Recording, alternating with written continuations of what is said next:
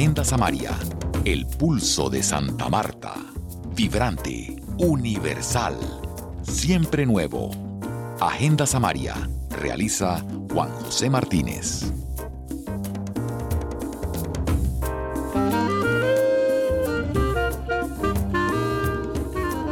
Protagonismos Caribe. Realmente Colombia necesita vender mejor la imagen de regiones. Eh, lo ha logrado con éxito la zona cafetera. Eh, se vendió inicialmente eh, con un mensaje extraño. Colombia es pasión de manera subliminal y sin que nos demos cuenta realmente el trabajo literario del Caribe colombiano permeó al mundo y le dio una identidad, testimonio de una riqueza cultural que invadió la literatura latinoamericana.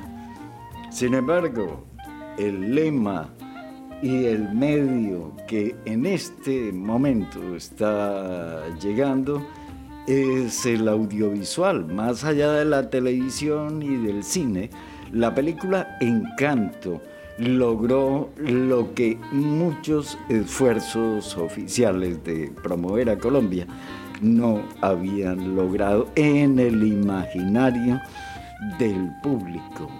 Llegó a impactar en todas las áreas comenzando por un gran ruido con los primeros lugares de Bruno, una producción de Disney.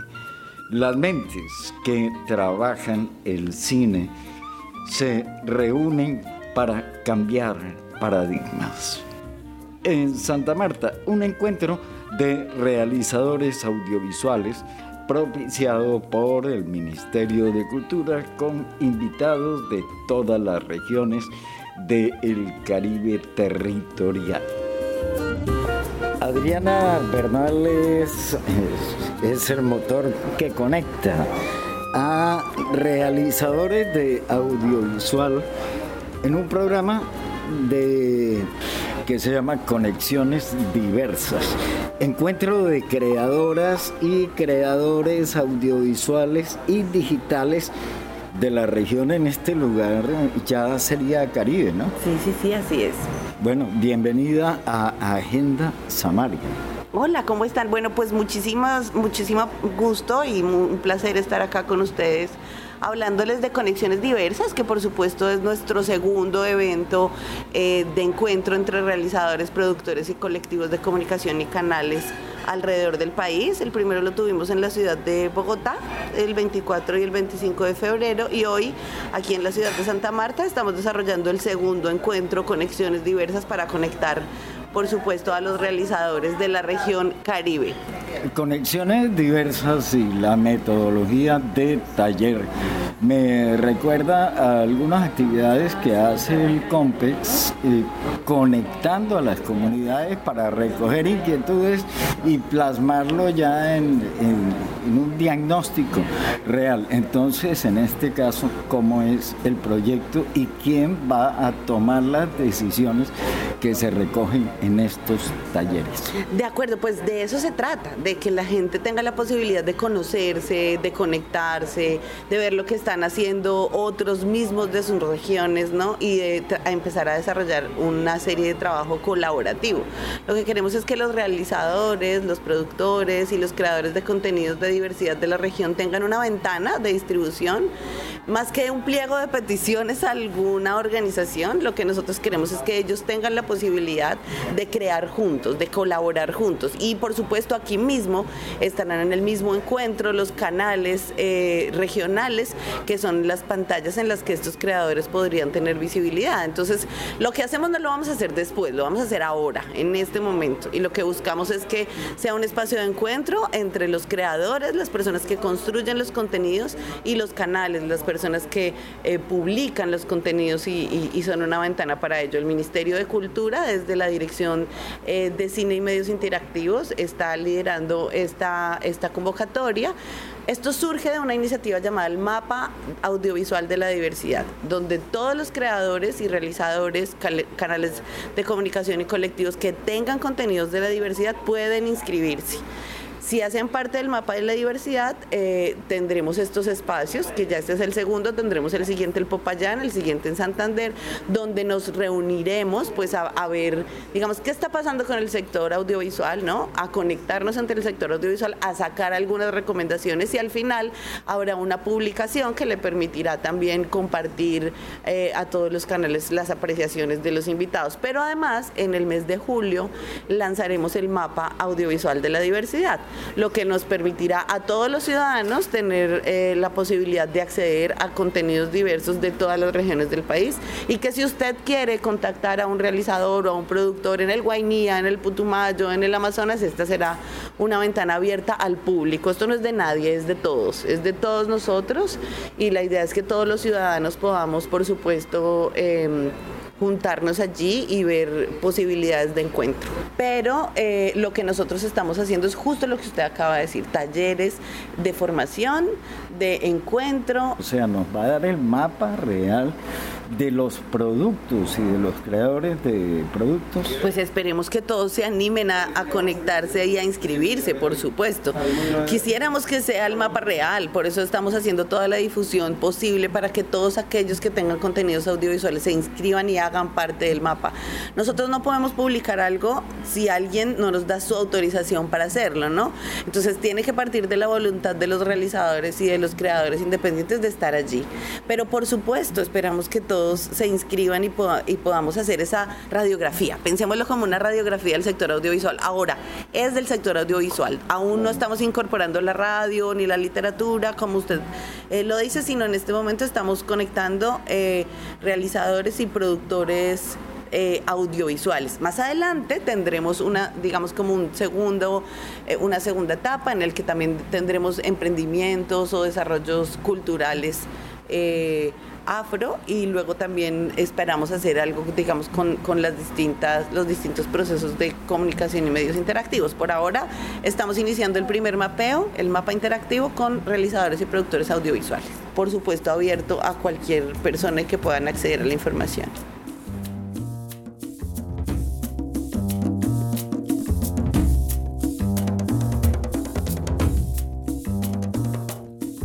Los invitados, John Narváez, el actor estrella que brilló en Pájaros de Verano.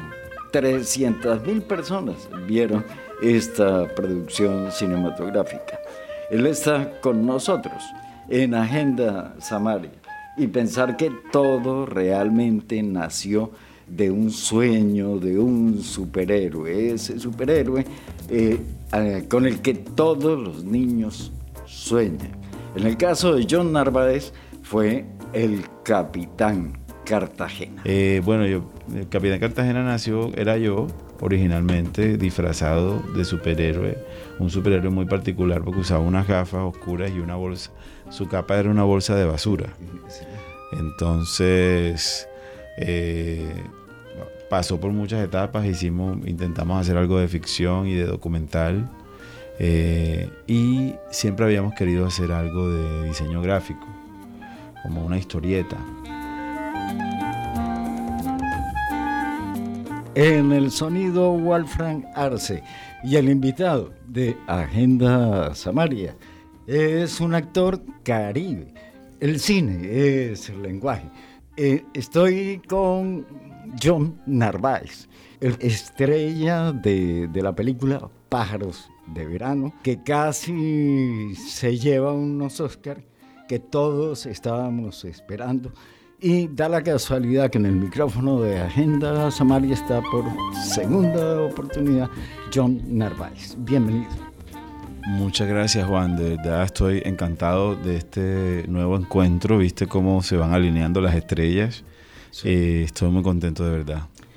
Estábamos en un evento del Ministerio de Cultura que por zonas del país está integrando realizadores audiovisuales. Hay un nuevo lenguaje que estaban buscando y usted venía como uno de los modelos de que el Ministerio de Cultura quiere incentivar o cuál era su rol. Yo estaba con los demás invitados del resto del Caribe. Eh, teníamos gente de Valledupar, de La Guajira, del Magdalena, de mm, Córdoba y, Sucre, es decir, de, es decir, de cada departamento del Caribe eh, territorial, digamos, no, de San Andrés no, pero de, todo el Caribe eh, colombiano, a excepción de San Andrés, ¿qué trabajos, de, digamos, audiovisuales y, proyectos en esa dirección desde la periferia?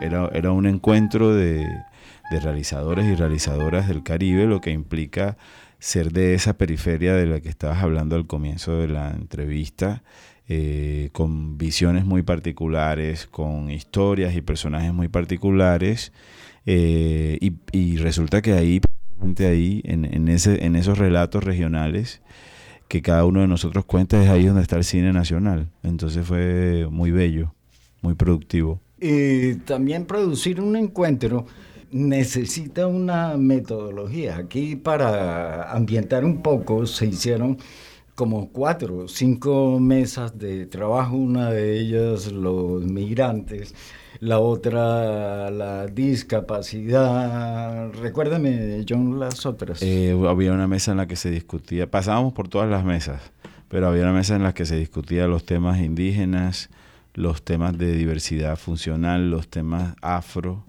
eh, los temas de mujeres y género y los temas de migrantes, sí. hizo falta, por cierto, presencia de, los realizadores migrantes, eh, pero ahí estábamos discutiendo como eh, todo lo que nos compete en un momento tan crucial como el que estamos atravesando. Surgieron inquietudes originales en algunas mesas. ¿Usted recuerda alguna que le haya llamado la atención? En, general, estábamos concluyendo al final lo interseccionales que somos todos, ¿no? Porque, ah, porque una mujer no es solamente una mujer, una mujer es a veces una mujer negra, una mujer eh, lesbiana, ¿verdad? Una mujer con alguna discapacidad.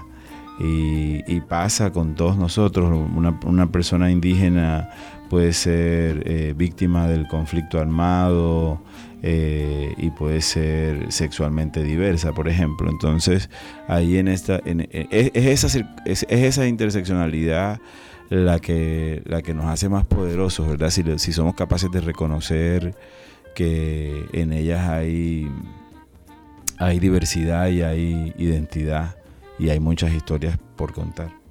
Y esto, digamos, eh, tendrá unas conclusiones finales que, entre otras, tienen la ventaja real de haber integrado y haber logrado una familiaridad con diversos creadores. Eh, no importa si el ministerio continúa o no la política, la gente se integró. Eh, llegaron a, a unos acuerdos del mínimo necesario para que esto permanezca como industria y que permita potencializar a los creadores. Claro, es que cada uno de nosotros, en el caso de Cartagena, por ejemplo, que éramos tres invitados, cada uno de nosotros está en su viaje. Yo organizo el, Festival Audiovisual Tornado Cartagena y tengo mi proyecto bandera que es el Capitán Cartagena. Eh, Carlos Andrés Castro Macea es un, es un documentalista alucinante eh, tiene, tiene dos o tres películas en desarrollo. Eh, y Edwin Salcedo es el productor nada menos que de La Niña Emilia. luego de La Niña Emilia produjo Don't Give Up en San Andrés y ahora está a punto de hacer un, nuevo proyecto San Andrés y está a la espera de resultados de convocatorias para los proyectos de, que digamos de, de convigencia 2022. Entonces todos estamos trabajando mucho en frentes diferentes y nos encontramos también. Eh, y así, por ejemplo, Cartagena, pero también en la Universidad de Magdalena, sabes que aquí tiene el programa de cine y audiovisuales y eso eh, para la región entera ha sido un, punto de giro. a, nivel de, narrarnos como personas caribeñas. Eh, el epicentro Córdoba, epicentro de muchos discursos actuales, pasados, presentes y futuros. Siempre ha delineado geográficamente que está más cerca de Medellín, pero hay un realizador audiovisual estudiante de la Universidad del Magdalena que viene de Córdoba. Se logró una integración regional con eso. ¿no? Sí, no es el único, Samuel, pero no es el único, hay, hay más. La Universidad de Magdalena, sabes que un poco como que el centro ya tenía la Universidad Nacional, el programa de cine de la Universidad Nacional, pero ahora el Caribe tiene el programa de cine y audiovisuales de la Universidad de Magdalena y esto ha sido eh, ya te digo, fundamental para ese ejercicio tan importante de contarse uno mismo y de contar su región con dignidad, con altura, reconociendo eh, en, esas, en, esas pequeñas, en esos pequeños detalles eh, esa, esa riqueza cultural que siempre ha caracterizado al Caribe.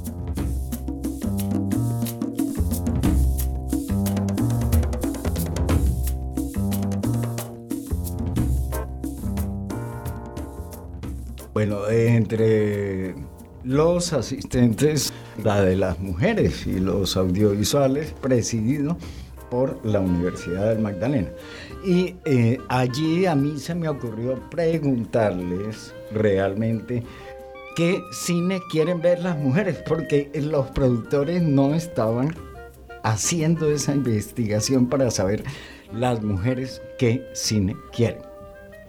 Es una pregunta muy importante porque las mujeres, especialmente por el momento histórico que están viviendo como colectivo, eh, necesita personajes más dignos, necesita personajes que no estén hablando solamente de hombres, necesita personajes que muestren las mujeres en, su complejidad, ¿verdad? en su profundidad. Eh, necesita que que pare las violaciones en el cine, viste, como cuando hay tantas películas en las que violan mujeres porque sí, y, y ahí están como si fuera normal una cosa tan aberrante. Entonces necesita, las mujeres necesitan empoderamiento audiovisual, ¿sabes? Para, para ser ellas quienes escriban las historias, quienes produzcan las historias, para que se reconozca esa mirada. O que por lo menos puedan fiscalizar un guion y decirle, oiga, aquí les falta esto. Claro. Y también producir un encuentro eh, necesita una metodología. Aquí para ambientar un poco se hicieron como cuatro cinco mesas de trabajo, una de ellas los migrantes, la otra la discapacidad. Recuérdame, John, las otras. Eh, había una mesa en la que se discutía, pasábamos por todas las mesas, pero había una mesa en la que se discutía los temas indígenas, los temas de diversidad funcional, los temas afro, eh, los temas de mujeres y género y los temas de migrantes, sí. hizo falta por cierto, presencia de, los realizadores migrantes. Eh, pero ahí estábamos discutiendo como eh, todo lo que nos compete en, un momento tan crucial como el que estamos atravesando.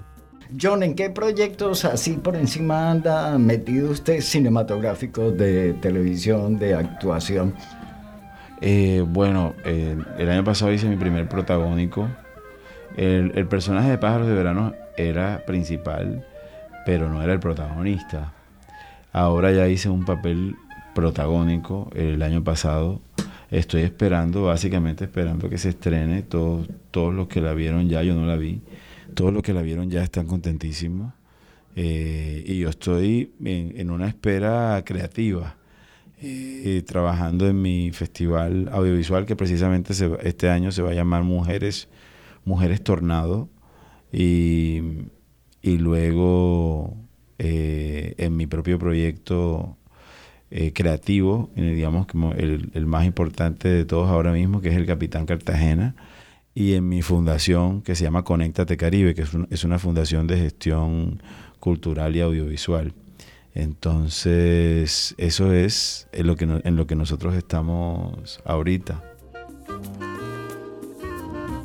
Háblame del primer proyecto que mencionaste? Eh, bueno, en, marzo de 2020, a mediados, a comienzos de marzo de 2020, hice un casting eh, para un protagónico. Solo sabía que era. ese no, del proyecto personal que estás desarrollando. Ah, del capitán, del capitán. Eh, bueno, yo, el capitán Cartagena nació, era yo originalmente disfrazado de superhéroe, un superhéroe muy particular porque usaba unas gafas oscuras y una bolsa, su capa era una bolsa de basura. Entonces, eh, pasó por muchas etapas, hicimos, intentamos hacer algo de ficción y de documental.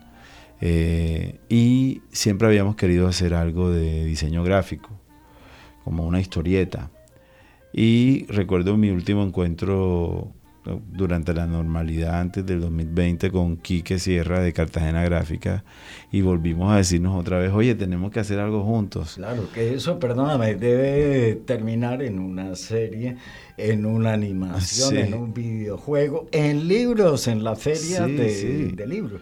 no, el proyecto de las mujeres, ¿cuál es? Ah, el proyecto de las mujeres. Nosotros hacemos un, un evento hace 10 años ya que se llama Tornado Cartagena, Festival Audiovisual. Tornado Cartagena es un evento eh, de empoderamiento audiovisual, precisamente, y de creación de memoria audiovisual. Nosotros hemos, eh, durante el evento, durante 10 años, se han realizado uno como 300 cortos, 500 cortos, están todos en nuestro canal de YouTube. Tornado Cartagena. Ahora nosotros hemos registrado la marca Tornado, que es lo que nos permite hacer, haber hecho, digamos, en el pasado Tornado Basurto, en el mercado de Basurto de Cartagena, eh, Tornado Cuarentena durante, la, durante el inicio de la pandemia en abril. Eh, y, bueno, retornado cuando volvimos después de cuatro años de haber cesado actividades. Y, eh, y trastornado hicimos al final de, de 2020. Y ahora estamos preparando Mujeres Tornado, precisamente por la necesidad imperativa ya eh, eh, de, empoderar audiovisualmente a las mujeres para que estén detrás de cámaras, para que estén delante de las cámaras con dignidad. Entonces eh, se necesita que las chicas sean productoras, guionistas, directoras y protagonistas de las historias. Entonces se arman equipos en, en los que puede haber hombres también, pero tiene que ser liderado por mujeres. Vamos a tener unas charlas en Cartagena para, digamos, un poco aproximar de una mejor manera al audiovisual a las mujeres interesadas en él y para que se enamoren del audiovisual, decimos nosotros. Y con, muchas profesoras eh, del audiovisual colombiano y caribeño y al final de toda esa jornada de formación eh, vamos a tener una maratón, que es la, es la esencia de nuestro festival, una maratón de realización audiovisual, nosotros damos un tema y ellas tienen que hacer un corto en 48 horas. Luego el público ve todos los cortos, que el nuestro es un proceso de formación de público también. El público ve todos los cortos y elige su corto favorito. Entonces eso es lo que estamos organizando ahora para el mes de septiembre. Y eso obligatoriamente exige escenarios, porque un público formado eh, una estructura de producción, unas bases de localización de escenarios y teatros donde exhibir esa parte como, como la ven nosotros, la industria. Nosotros hemos realizado nuestro evento fundamentalmente en el Centro de Formación de la Cooperación Española, que es como el centro cultural, sin serlo. Es, la mamá grande. Sí, sin serlo, es el centro cultural, porque él es un centro de formación. Pero bueno, estamos tan carentes de espacios culturales en Cartagena que es allá precisamente donde pasa todo lo que las, las exposiciones principales, los encuentros principales, eh, los talleres, las películas, todo pasa por el centro de formación. Nosotros, a veces es nuestra casa. Eh, aunque nosotros también hemos, eh, hemos hecho nuestro evento en el centro de convenciones, en, el, en, el, en, en, dos escenarios del centro de convenciones, nosotros hemos hecho nuestro evento, pero a partir de la pandemia precisamente hemos, hemos descubierto algo que se veía venir, que, la pandemia solo aceleró, y es que la gente tiene una pantalla en el bolsillo. Entonces, de, todo el mundo, 50 mil personas de todo el mundo vieron los cortos de Tornado Cuarentena en, en abril de 2020. Entonces, es, una, ya, ya, digamos, las pantallas se multiplicaron y hay que vivir esa realidad y asumirla. Claro, una idea plasmada en un producto terminado se transmite inmediatamente sin necesidad de, de, escenarios. ¿Cómo ha visto Santa Marta a ese nivel, integración de equipos de producción, de actores, el colegaje, eh, conectado con el resto de la... Todo pasa por el, todo pasa por el programa de cine, pero esa relación entre el programa de cine y digamos Santa Marta como escenario de producción, aquí vinieron el año pasado a hacer una, una de las series más importantes eh, que se hizo el año pasado, que se llama El Grito de las Mariposas, sobre las hermanas Mirabal. Eh, sabes quiénes son las dominicanas, las dominicanas por las, cual, por las cuales eh, se conmemora mm, el Día de la Mujer, el Día de la No Violencia contra la Mujer, ellas fueron asesinadas por la dictadura de Trujillo. Esa historia de ellas se contó el año pasado aquí, en Santa Marta, fue el escenario principal.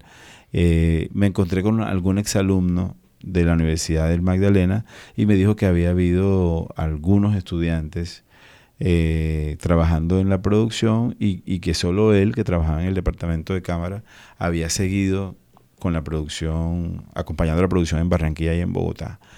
Lo legal y lo lógico, por ejemplo, si, si Santa Marta tuviera comisión fílmica y todos estos asuntos fueran legalizados, porque digamos, nosotros tenemos que dejar de ver el audiovisual como, una, como un hobby y empezar a verlo como una industria. Esto ha costado años porque sabes que en Colombia en los 90 se hacía una película y luego ahora a partir de la ley de cine, del Fondo de Desarrollo Cinematográfico, el trabajo de ya se hace 40. Eh, explíqueme, John, ¿qué pierde Santa Marta al no eh, tener esa formalización? Entonces, los eh, la, el equipo de, de, del Grito de las Mariposas en este ejemplo particular del que estamos hablando tenía que estar repleto de exalumnos de la universidad. Sí, porque era el, la materia prima. Como, claro, por obligación, no, por eh, cuota. Tiene que hacerlo por obligación y por cuota, pero es una gente talentosísima, Juan José. Claro, sí. Entonces, como que todos ganan.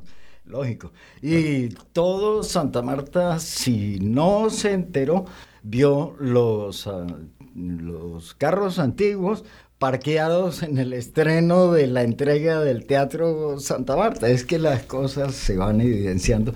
John, muchas gracias por estar de nuevo en Agenda Samaria. Mucha suerte en sus proyectos.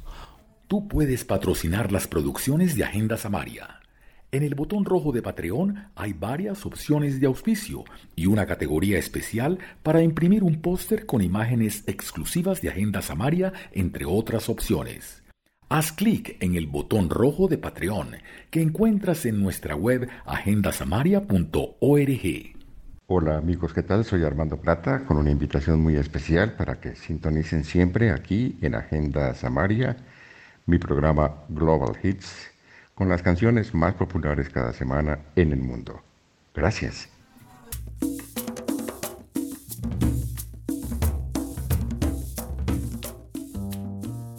El primer protagónico de John Narváez será el yo un adelanto de eso, porque indudablemente pegará en el corazón de Colombia de Latinoamérica, del mundo y esperamos poderlo anunciar desde Agenda Samaria. Muy amable John por esta visita y por este adelante. eh, qué locura, Juan. Yo hice este casting en 2020 y, y la persona que me lo hacía, Andrés Tudela, me decía, que yo era su gallo, me decía. Tú eres mi gallo, este papel es para ti. Me lo decía con tanta seguridad. Eh, y que me pidió que cantara, yo le pedí como tiempo para preparar una canción, nos vimos al día siguiente eh, y, tuvimos este casting, los castings siempre son muy intensos, ¿no? Sobre todo cuando son para ti. Entonces él me decía, eh, bueno, lo hicimos una otra vez, repetimos, pa, pa, pa, pa, Sobre todo era cantando, cantando y contando. era, era eso el casting. Nosotros hicimos este casting el 11 de marzo y él, nos despedimos y él me decía, esto es tuyo, tú eres mi gallo. El 13 de marzo cerraron el mundo por la pandemia. Muchas gracias a ti, Juan José. Encantado siempre y sé que nos volveremos a encontrar. Hombre, perfecto.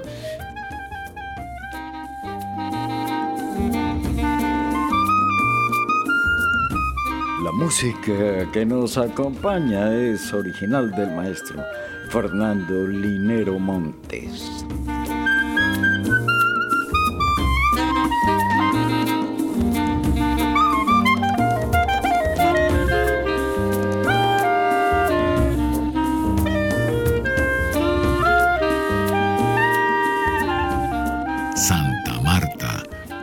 Música, buena onda. www.agendasamaria.org. Todo lo que ocurre en Santa Marta, sus alrededores, Colombia, el mundo, en Agenda Samaria